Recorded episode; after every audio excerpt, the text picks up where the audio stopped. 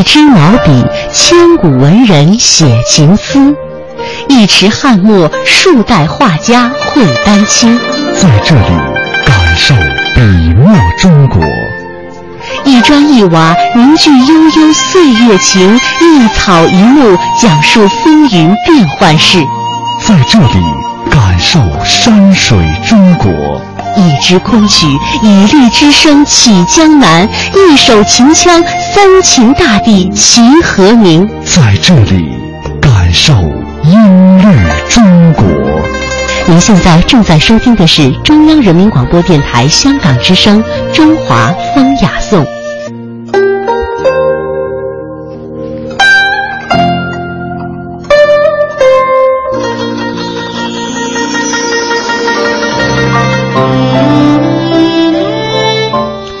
品中华文化精髓，颂华夏历代风雅。欢迎大家收听《中华风雅颂》。各位好，我是郑博。大家好，我是君阳。在今天的《中华风雅颂》当中呢，我们将和大家一起去感受的是荆楚文化。荆楚文化说的是具有湖北地方特色的文化。那么，所谓我们提到的荆楚文化呢，作为一种具有鲜明地域特色的文化形态，从断代的静态角度来看，它主要说的是以当今湖北地区为主体的古代荆楚的历史文化。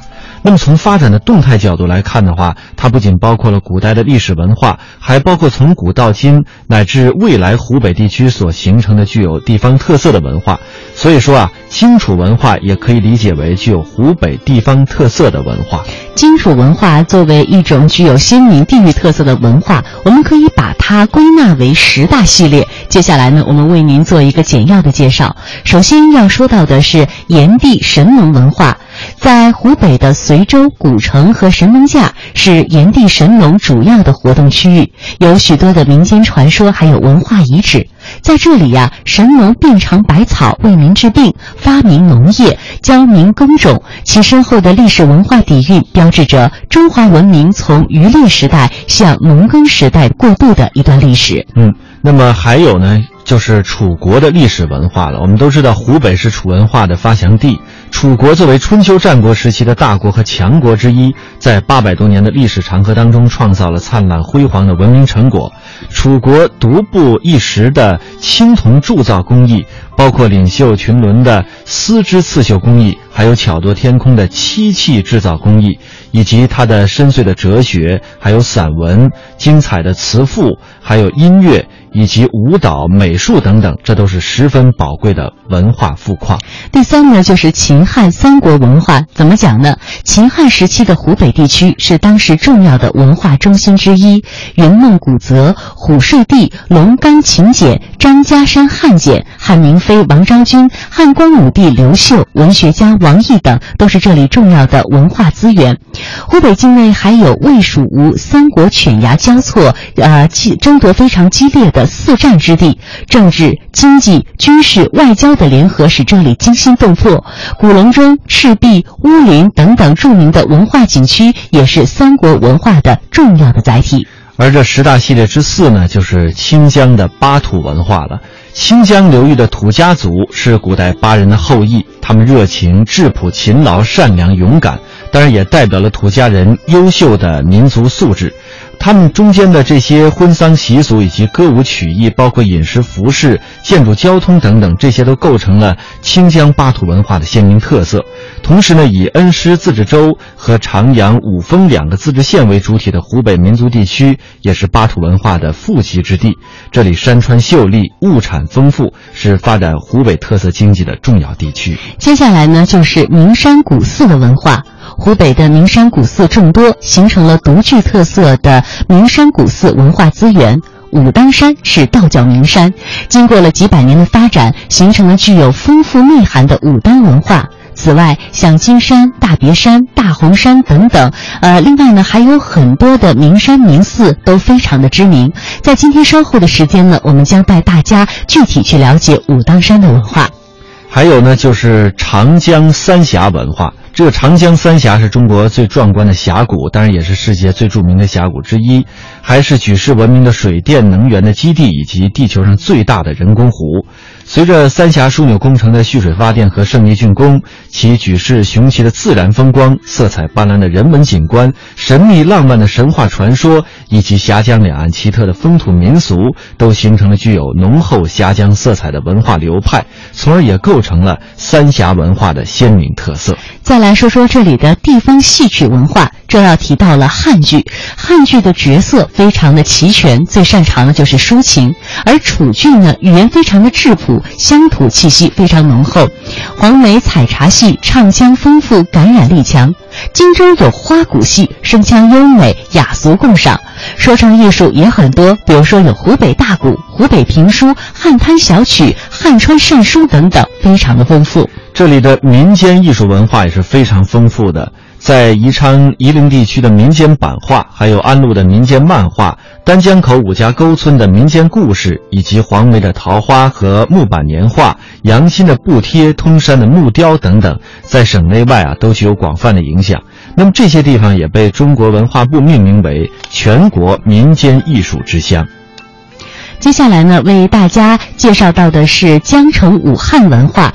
呃，武汉呢地处两江交汇之地，早在商周时期就是南方连接中原的战略的据点，以商代盘龙城为标志。三千五百多年的建城史，使武汉积淀了底蕴丰厚的文化。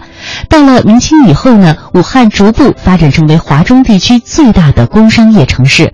近现代以来，更成为中国制造业中心和重要工业基地之一。在现代史上，武汉曾一度成为中国的政治、经济和文化中心。作为华中地区的特大城市和区域经济中心，江城武汉文化具有鲜明的区域特色。当然，还要值得一提的就是现代革命文化。在辛亥革命、武昌起义，我们都很熟悉。在清王朝统治复兴打响的第一枪，一举推翻了中国历史上最后一个封建王朝，结束了帝制。湖北的革命党人和仁人志士都是功不可没的。以辛亥革命、武昌起义为标志，形成了湖北和武汉近现代史上波澜壮阔的革命文化内涵。在新民主主义革命时期，董必武、陈潭秋等老一辈无产阶级革命家在武汉创立了共产主义小组。武汉曾经是大革命的中心，二七大罢工、武昌农讲所、八七会议、黄麻起义、呃鄂豫皖和湘鄂西革命根据地以及八路军办事处、武汉保卫战、新四军司令部、中原突围和刘邓大军挺进大别山等等一系列的革命活动、革命事迹、革命遗址等，都构成了湖北近现代革命文化的主要内容，是极其宝贵的革命文化资源。那么我们说到的荆楚文化这几大文化系列当中啊，具有呃超越时空的强大穿透力和影响力，也是我们建设先进文化、进行社会主义文化创新的重要基础。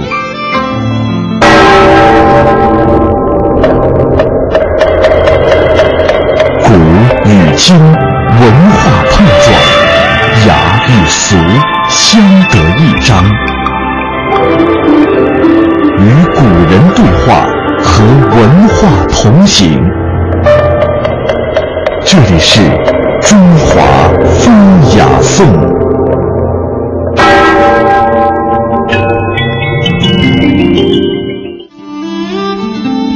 在刚才的节目时间呢，我们通过十个方面为您介绍了荆楚文化。其实荆楚文化当中呢，我们刚才也提到了武当山是其中的一个代表。武当山呢也是世界遗产，在世界遗产委员会对它做出评价的时候，给予了武当山这样的评语：说武当山古建筑当中的庙宇，集中体现了中国元、明、清三代世俗和宗教建筑的建筑学和艺术的成就。古建筑群坐落在沟壑纵横、风景如画的湖北武当山路，是明代期间逐渐形成规模。其中的道教建筑呢，可以追溯到公元七世纪。这些建筑代表了近千年的中国艺术和建筑的最高水平。在接下来的时间当中呢，我们就通过一段纪录片，一起来了解一下武当山的魅力。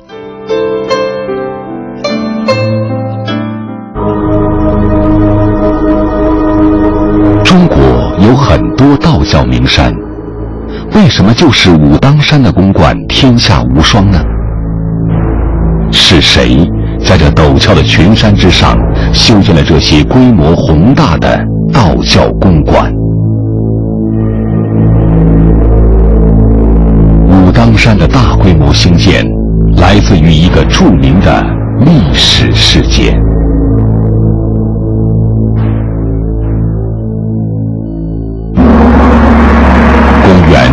九八年，明朝的开国皇帝朱元璋驾崩，皇太孙朱允文继帝位为建文帝。为巩固皇权，建文帝决定向势力最强大的燕王朱棣开刀。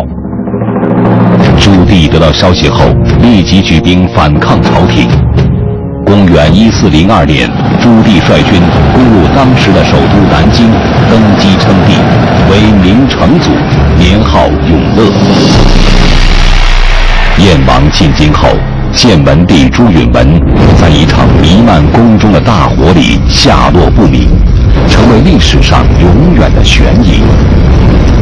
这次事件就是中国历史上著名的靖难之役。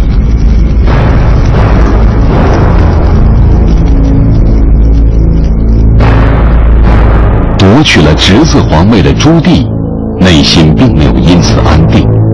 他深知自己的行为严重违背了封建伦理标准，给政权的稳固埋下了隐患。如何才能让天下归心，江山永固呢？希望名正言顺的朱棣反复思索，他想到了一个重要人物，就是被后人尊称为真武大帝的晋乐国太子玄武。在武当山得道成仙后，玄武。成为了道教神灵体系中地位非同一般的重要人物，镇守北方。按照道教五行学说，北方属水，因此玄武又被称为水神。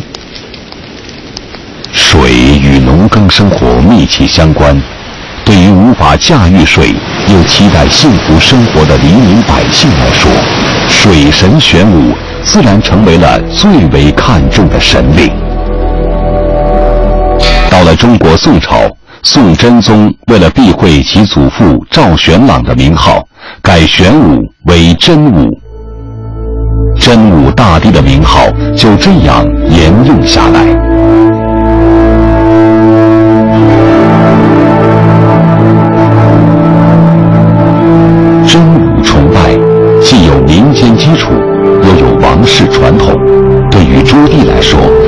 不可多得的重要人物。至于真武修行的这座名山，朱棣心中有着更加宏大的蓝图。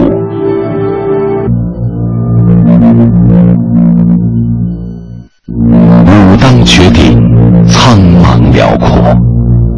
放眼俯视，周围群峰仿佛听到冥冥中的召唤，自然地朝向一个中心——海拔一千六百一十二米的天柱峰，如同众星拱月。这种奇观被称为“七十二峰朝大顶”，因为峰顶的形状如同烈烈燃烧的火焰。所以武当山又被称为火形山。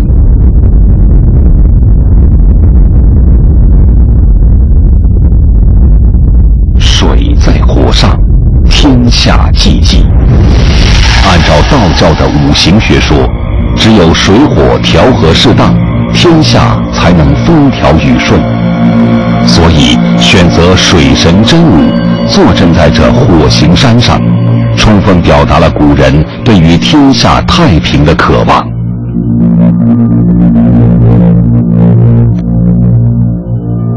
就在获得王权后第十年，朱棣以君权神授之名发布圣旨，昭告天下：我听从真武大帝的命令，自北京起兵，东征西战，能够取得皇位，既顺应了真武大帝的旨意。又归功于真武大帝的保佑，为酬谢真武、报答神恩，应该振兴真武大帝的道场，大修武当仙山。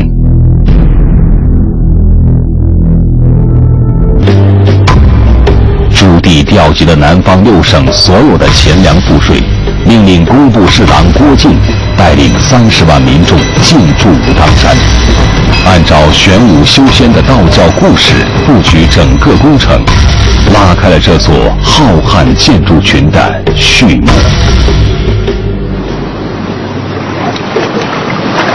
这里是碧波万顷的丹江口水库。在波光粼粼的水面下，埋藏着一片巨大的道教建筑群。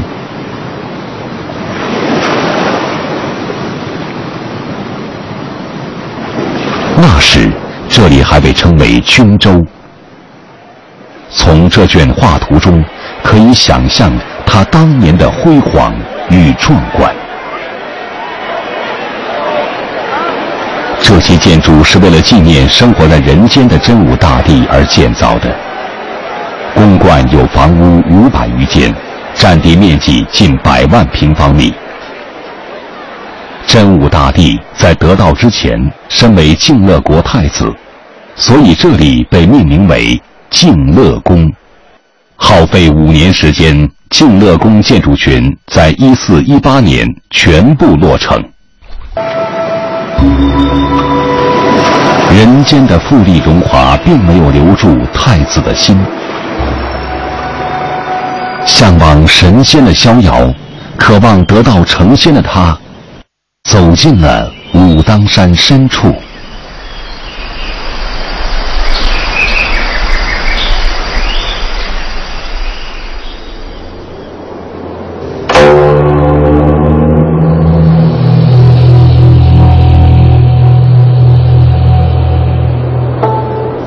就是武当三十六岩中风景最为优美的南岩。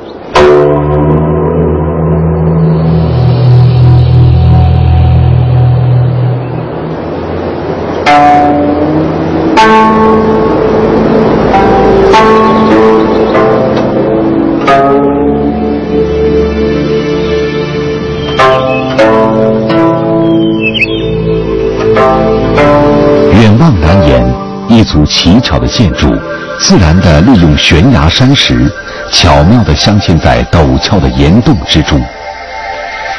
它浑然天成，仿佛空中楼阁在万丈绝壁之上。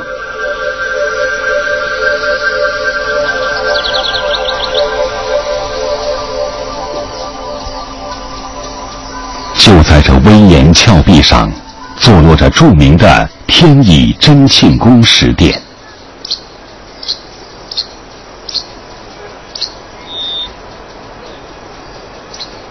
石殿是石器仿木结构，全部由巨石精雕细刻而成，是世界罕见的大型石雕艺术精品。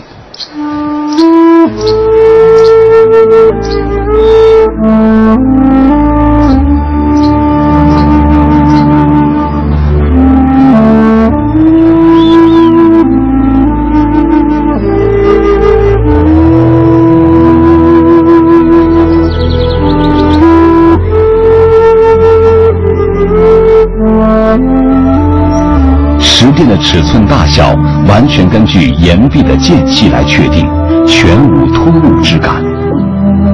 这样的浑然天成，具有明显的尊重自然、亲近自然的道教建筑手笔，是整个建筑群道法自然的代表作品。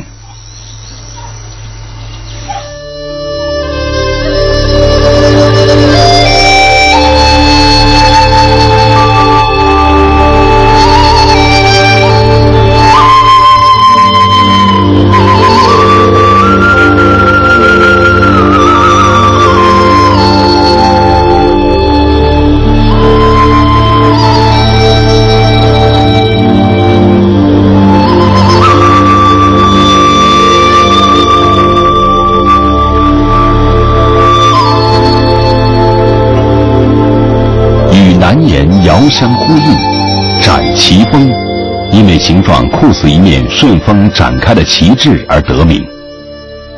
左右有雷神洞和蓬莱第一峰护持，面前是一泓清澈见底的池水，如此地形，背山面水，负阴抱阳，完全符合道教文化中所描述的风水宝地。在中国道教七十二福地中，位居第九。紫霄宫就坐落在这里。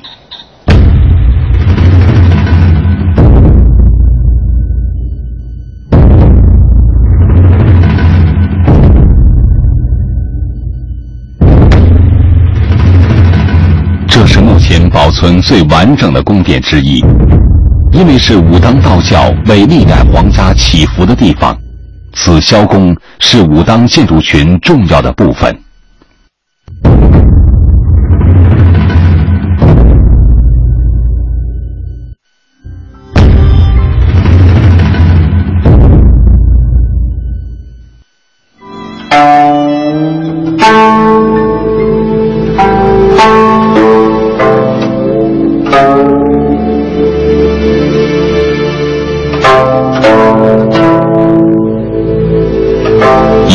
山势由低至高的三层重台，将紫霄殿推到了雄伟的展旗峰下。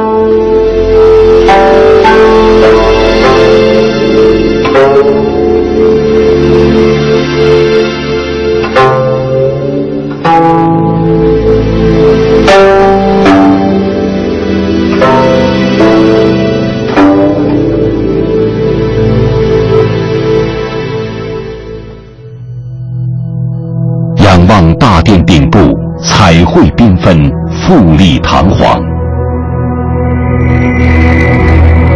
三十六根杉木巨柱高高的支撑着整个大殿，预示着三十六颗天罡星宿甘愿为真武大帝效力。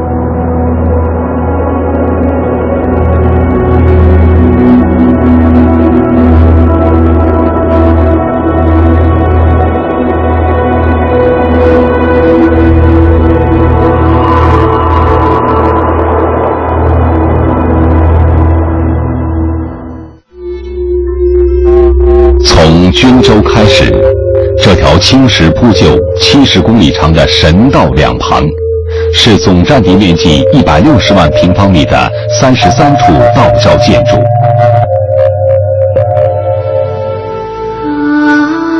这长长的古老世界，诉说着太子毕生修行的艰难。历经四十二年的潜心修炼，太子终于得道成仙，步入了天的世界。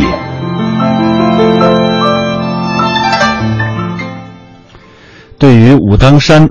那么，著名的建筑学家杨廷宝曾经有着这样的评价：“武当山是人世上的天堂，驾于五岳之上。”联合国的专家考斯拉是这样评价的：“武当山自然是世界上最美的地方之一，因为这里融汇了古代的智慧、历史的建筑和自然的美景。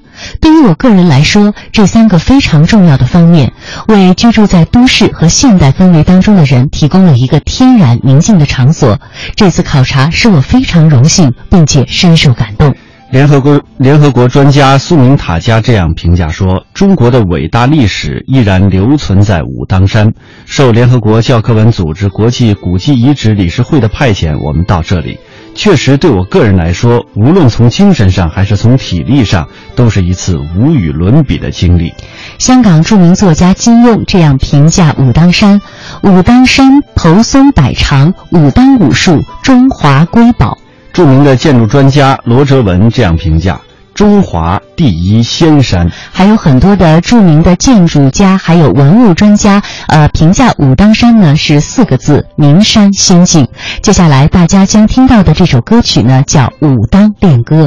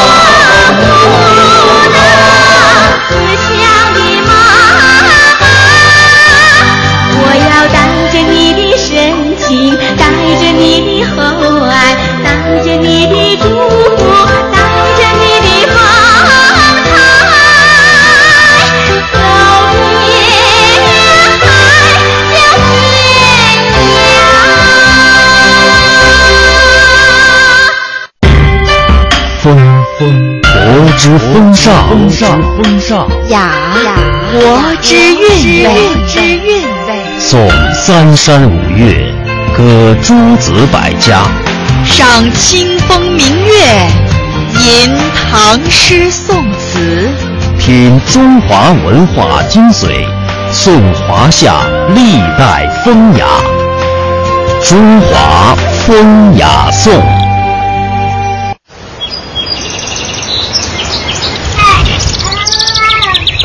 往前走，迈腿，一，哎二，迈腿，好。五十年后，还是这对母女。妈，别总在轮椅上待着了啊！嗯，我扶您起来走走吧。哎，别着急，别着急，您先把胳膊搭我肩上，好好好，然后再挪腿。嗯，好，对。您扶我走出了我人生的第一步，请让我扶您走完您的人生路。时间都去哪儿了？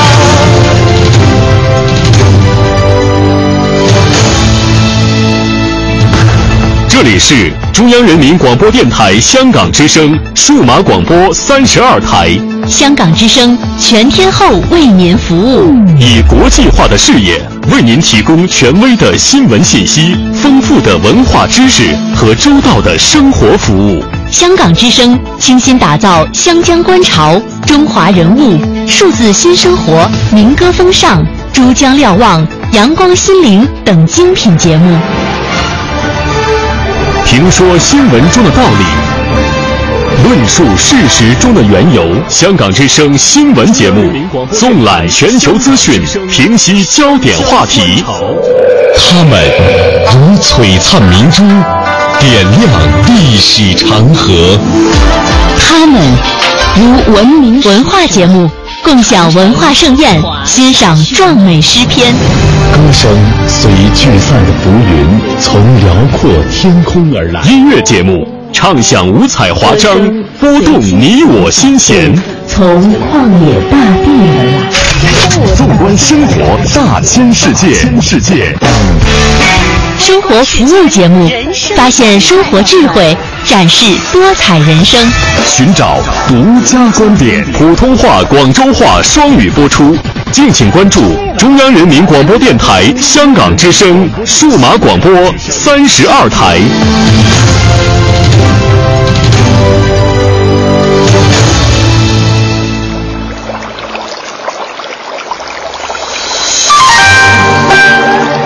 一支毛笔，千古文人写情思；一池汉墨，数代画家绘丹青。在这里感受笔墨中国。一砖一瓦凝聚悠悠岁月情，一草一木讲述风云变幻事。在这里感受山水中国。一支昆曲，以律之声起江南；一首秦腔，三秦大地齐和鸣。在这里感受音律中国。您现在正在收听的是中央人民广播电台香港之声《中华风雅颂》。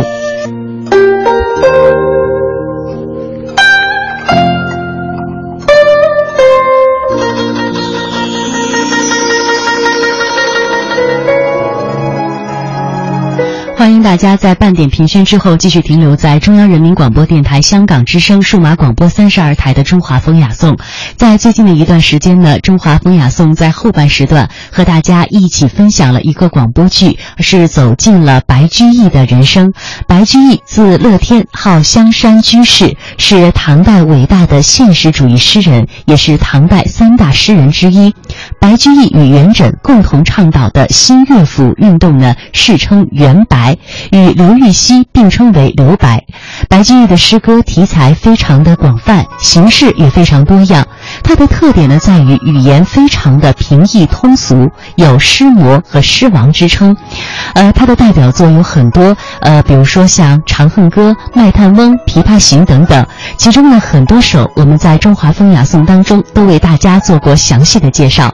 在今天的后半时段，我们将继续和大家一起走进白居易的人生，呃，一起为和大家欣赏的是广播剧《白居易》。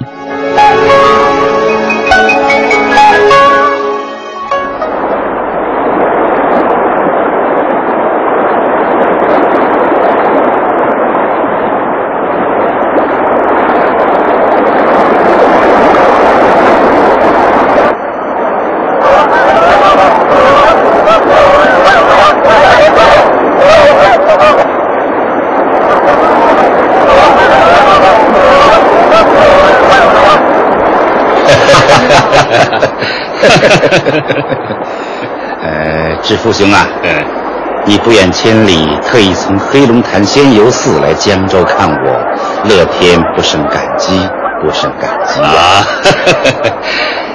要不别人怎么都称我王志福为云水客呢？这些年周游天下，真可谓云里来水里去呀！啊！哎。多谢王兄来江州小住，只是今日又要分别，真舍不得让你走啊！好了好了，你们文人骚客动不动就要动感情，今日分手，来日方长嘛。一有机会啊，我还会来给弟媳添麻烦的。是吗？那敬请打扰，敬请打扰。啊！嘿，快点，快快快抓住他，快点，快快，嘘，我来，我来。哎，抓住了！我教你逃，我教你逃。啊！总算把你捉住了。怎么了？哎呀，让我们费了半天劲儿。我打他，打他，打，不打，不打，不许打，不打，打。你看他多可怜呀。哎，奇怪，这雁怎么飞着飞着从天上掉下来了呢？嗨，管他呢，干脆宰宰吃了得了。不是，拿回家养着，吃了养着，吃了吃了养着，吃了养着，养着，养着，养着，别打了，养着，听我的，拿到集上卖了，怎么样？哎，孩子们，这雁可卖不得哟。为什么？为什么？哎，这是只老雁。你们看，它受过伤，刚刚痊愈，飞着飞着没了力气才掉下来的呀。对了，他是从很远很远的北方到南国来避寒的。可是他们想不到这里也这么冷啊！嗯，啊，他们忍饥受冻，还要送掉性命。我看还是把他放了吧。啊，放了他？不行不行，我们好不容易才把他扑到的。拿到集上能卖好几串钱呢。那好，哎，那就卖给我吧。卖给你就卖给你，哎，拿钱吧。哎哎，我我哎，哎，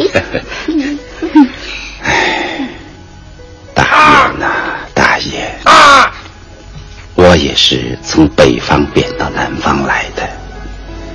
人鸟虽有不同。可我们的命运相连呐。不过，你可比我自由多了。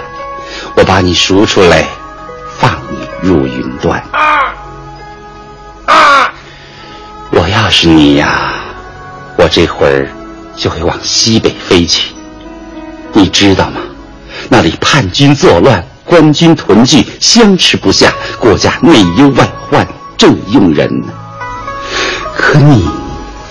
千万不能往西北飞，他们一定会射你的肉吃，拔你的翅做箭羽的。你听懂我的话了吗？啊！听懂了，听懂了。啊啊啊！哎，找你的伙伴去吧。啊啊！飞了飞了飞了飞了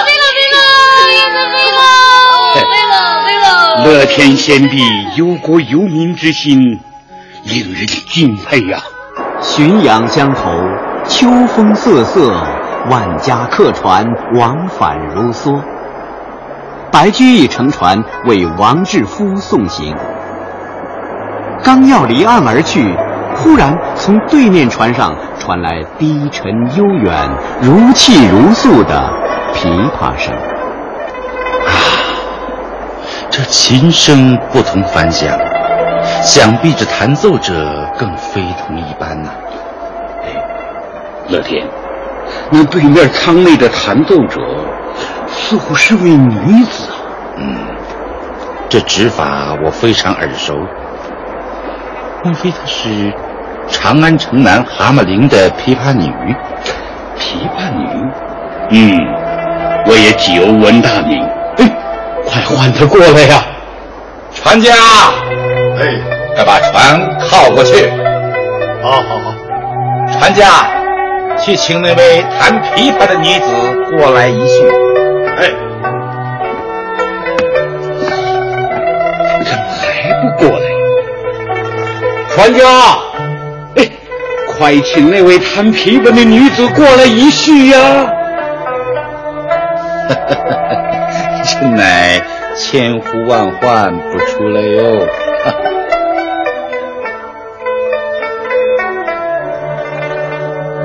来了来了，啊，来来，坐，哎快请坐。二位大人请请。嗯，正是，正是当年名满京城的琵琶女呀。大人，这位女子，哎，你可知这位大人是谁呀？奴妾尚且不知。哈哈哈，他就是曾在京都任左拾遗、太子占善大夫的白居易，如今的江州司马白乐天呐。奴妾有眼不识泰山，请白大人海涵。哪里哪里，当年在京都，我和元稹还专程到城南蛤蟆陵聆听过你的弹唱，对你精湛的技艺赞不绝口，印象极深，至今还记忆犹新呐、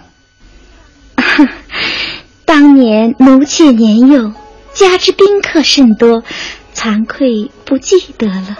哦，呃，乐天自去年辞帝京来到江州，终岁不得闻丝竹之声，有的只是绕宅的苦竹、杜鹃的哀鸣，或嘈杂的村笛山歌。今闻君琵琶曲，如闻仙乐一般呐、真是赏心悦目，耳目一新。白大人过奖了。奴妾在此遇到天下闻名的白大人，真是三生有幸。啊，奴妾还会弹唱白大人的《长恨歌》呢。哦，这可真是他乡遇知音呐、真是难得。能不能弹给我听听啊？哎，快快弹给白大人听啊！哎，那奴妾献丑了。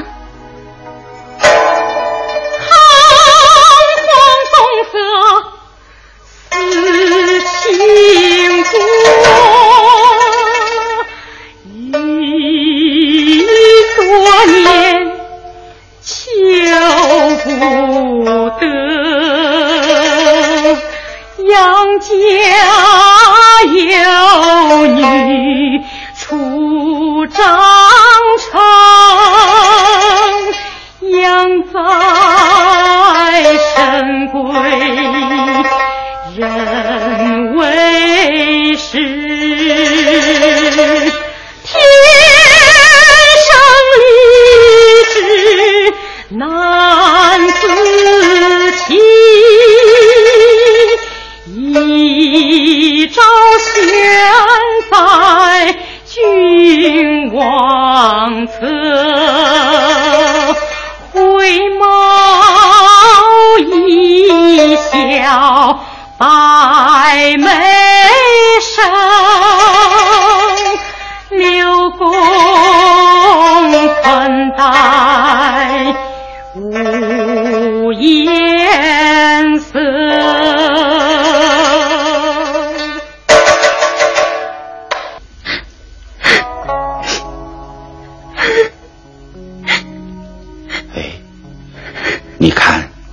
东船西舫悄无声，众人沉浸在你的乐曲中，为何骤然止住啊？小女想起了少年之事，心中顿觉酸楚。你原在京都，不知何以流落至此啊？奴妾十三岁从艺，原在长安弹唱，人称技艺超群，冠压群芳。一曲下来，豪门阔少，馈赠红绫绸缎不计其数。可冬去春来，奴妾日渐年老色衰，姐妹们也走的走，老的老。师娘抱病一命归天，从此蛤蟆岭门前冷落车马戏，迫不得已嫁给了一个商人做妾。哦，那如今这商人对你可好？商人重利轻别离，全不把奴妾放在心上。他去江西浮梁贩卖茶叶，一去不返，留下奴妾一人流落至此。不想惊扰了二位大人。快别这么说，同是天涯沦落人，相见何必曾相识啊！今晚你我得见，恐怕也是天意。是啊。同是天涯沦落人，相逢何必曾相识。这一女子，既然那商人无情无义，你为何不返回故里，却在这江中流落呀？我老家在河北，如今河北叛军王承宗勾结淮西叛军吴元济反唐作乱，祸害百姓，老家。怎能回得去呀？哦，原来是这里。前日遇见家乡逃难的人说，全村都被叛军放火烧了。我爹我娘让叛军抓走了，七十岁的奶奶和不满五岁的小妹妹都死于叛军的。刀下呀！天哪！这奸臣当道，国无宁日，到头来还是百姓遭殃啊！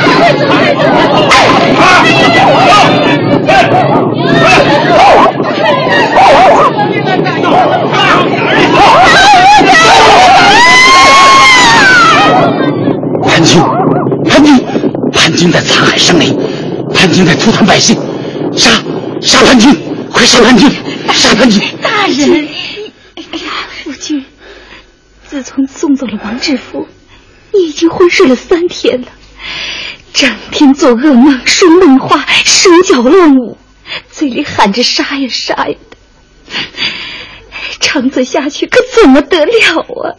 我没有说梦话。朝中连裴大人都率军披挂上阵，征讨叛贼了。我，我要上峰，要请缨出征。快研墨来，我要给裴大人写信。夫君，我看你就别给裴大人出难题了。你手无缚鸡之力，又是皇上贬谪的官，让裴大人怎么用你呀？这些你不用管。夫君。你还是安下心来，编你的诗集，好吗？这内忧外患，我怎么能安居深山编诗集呢？嗯，要不你就和我一块儿到东林寺去坐禅吧。是啊，我看那些僧人、道人个个身强力壮的，什么心也不操，一天到晚呐、过得轻轻松松。哎，夫人呐、自从到了东林寺坐禅，心情比以前好的多了。哎呀，万事皆空，万念俱灭，修身养性，坐禅成佛。大丈夫志在兼济，我白乐天岂能空怀壮志步入佛门？夫君，你还是冷静一点。我冷静什么？把笔给我，我要请缨上阵，消灭叛贼。总不能让我白居易憋死在江州吧？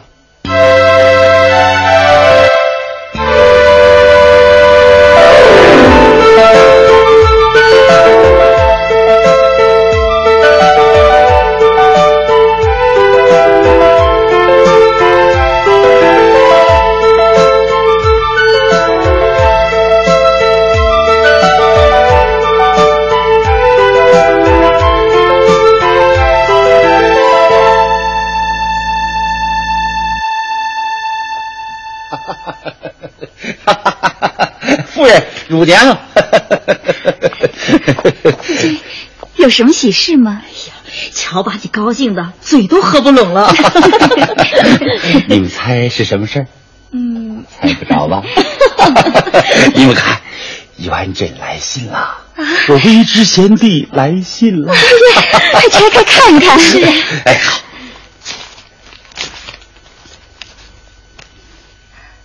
嗯，信上怎么说的？呃，微之在信上说，当今丞相李一简和他交往甚密，说他近期很可能迁官，还说淮西平叛后，裴大人也回朝廷任丞相。哎，那你请缨上阵的事？唉，叛军已平，哪里还需要我披挂上阵呢？那，那你被贬江州，总是冤枉的，总得弄个水落石出啊。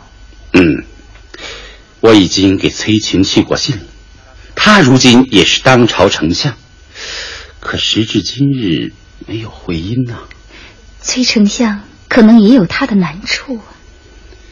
唉，红旗破贼非无事，黄纸除书无我名啊！难道这草堂真的是我白居易的归宿之处吗？白大人，白大人，何事如此紧张？夫人，白大人，皇上诏书到。什么？快快拿来我看。哦哎，夫君，诏书上是怎么写的？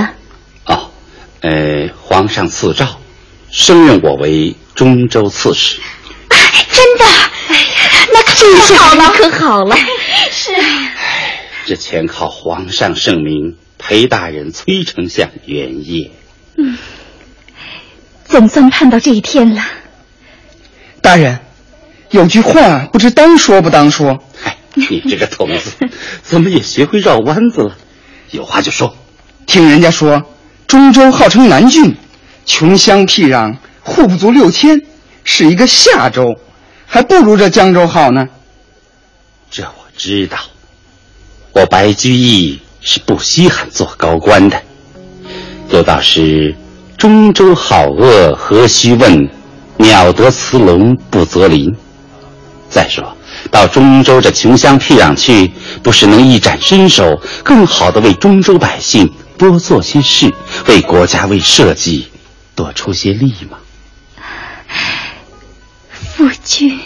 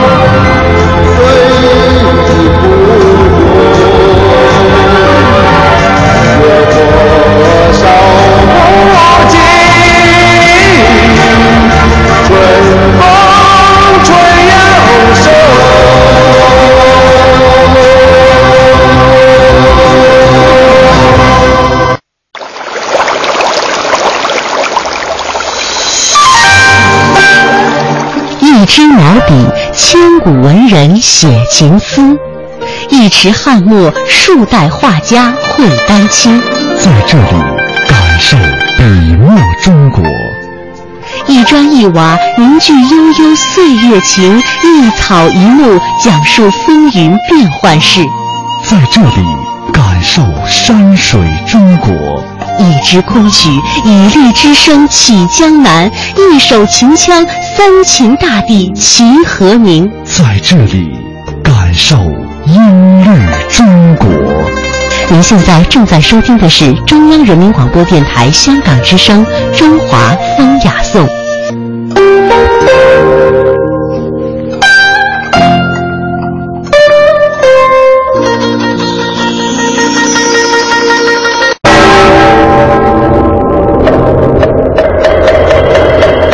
古与今俗相得益彰。与古人对话，和文化同行。这里是中华风雅颂。